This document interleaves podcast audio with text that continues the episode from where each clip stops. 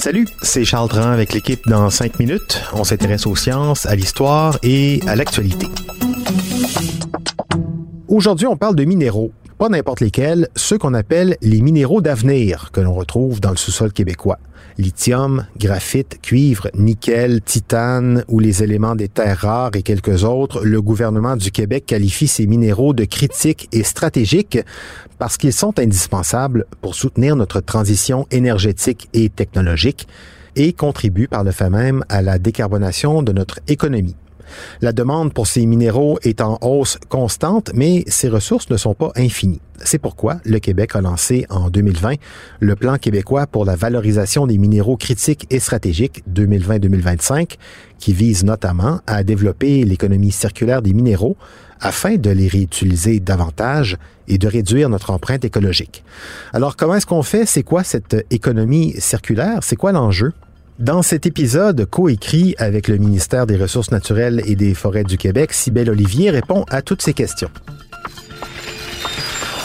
Au Québec, on n'en manque pas de ces minéraux critiques et stratégiques. Graphite, nickel, cuivre, cobalt, d'autres éléments du groupe du platine, nobium, titane, vanadium, lithium, zinc, cuivre, éléments des terres rares. Pour tous ces minéraux, il y a au Québec soit des mines ou des projets miniers ou des gîtes et gisements. Et ça tombe bien, car ces minéraux sont devenus indispensables. Dans les batteries des autos électriques, par exemple, vous avez du lithium, du graphite et du cobalt. Et vous ne pouvez pas construire les turboréacteurs d'une éolienne sans terres rares, même nécessité pour fabriquer des panneaux solaires. Bref, les énergies propres par ces minéraux. Et on ne parle même pas de nos joujoux technologiques de tous les jours. Ces minéraux, il y en a plein les téléphones, les tablettes, les ordinateurs.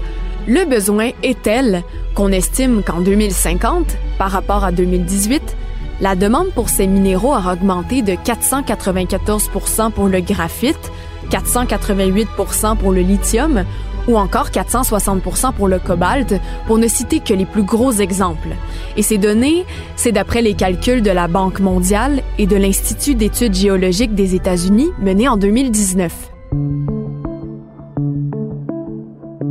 Alors il va falloir répondre à cette demande et s'assurer de le faire de manière durable et responsable, en plus d'éviter de seulement dépendre de l'extraction minière à la source.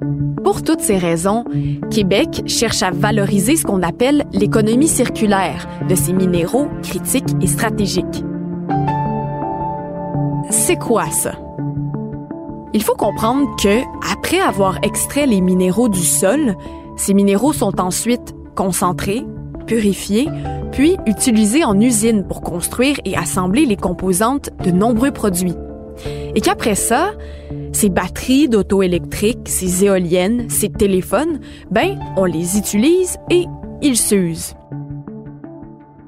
L'idée de l'économie circulaire, c'est qu'au lieu de recommencer toute cette chaîne depuis le début, depuis l'extraction minière pour exploiter les minéraux fraîchement sortis de leur gisement, on tâche plutôt de valoriser, recycler les objets usagés afin d'y récolter au moins une partie de leurs minéraux.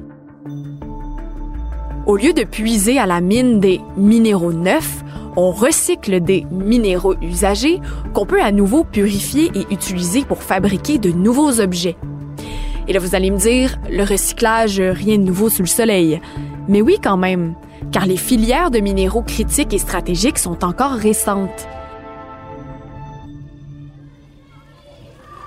La technologie pour recycler ces minéraux est encore largement à développer et à implanter, à faire en sorte que ce soit chose courante finalement. Le gouvernement du Québec a d'ailleurs investi 5,7 millions de dollars dans ce but. Cette somme correspond à deux programmes destinés à soutenir des projets concernant l'économie circulaire des minéraux critiques et stratégiques. Par exemple, pour développer des procédés innovants ou trouver des façons de leur donner une seconde vie à ces minéraux. Et l'enjeu est important parce qu'on l'a vu, ces matériaux permettent de fabriquer de nombreux produits de la transition énergétique. Donc pouvoir les recycler, c'est augmenter la capacité du Québec à se débarrasser des énergies fossiles. L'enjeu est important aussi parce que d'après une étude de Recyc Québec en 2022, la quantité de matériaux qu'on va produire pour la transition énergétique va passer de 4 000 tonnes actuellement à 296 000 tonnes en 2050. Des matériaux qui seront d'ailleurs issus à 49% de l'éolien et à 47 des véhicules électriques. Et parmi ces matériaux, donc, une grosse partie de minéraux critiques et stratégiques. Il y aura donc de quoi recycler. Si on veut bien y mettre les efforts, autant commencer tout de suite. Pour ce qui est des efforts, il y a ceux déployés par le gouvernement québécois, mais n'oublions pas non plus les efforts des citoyens. Le recyclage, on le pratique depuis des années. On peut généralement ramener directement en magasin les objets usés du quotidien, hein, les tablettes électroniques ou les cellulaires pour en récupérer le cuivre ou le cobalt, les batteries pour leur lithium ou leur zinc. Et oui, les minéraux critiques et stratégiques, on en trouve partout au Québec, même dans nos poches. Merci Sybelle Olivier. C'était en cinq minutes.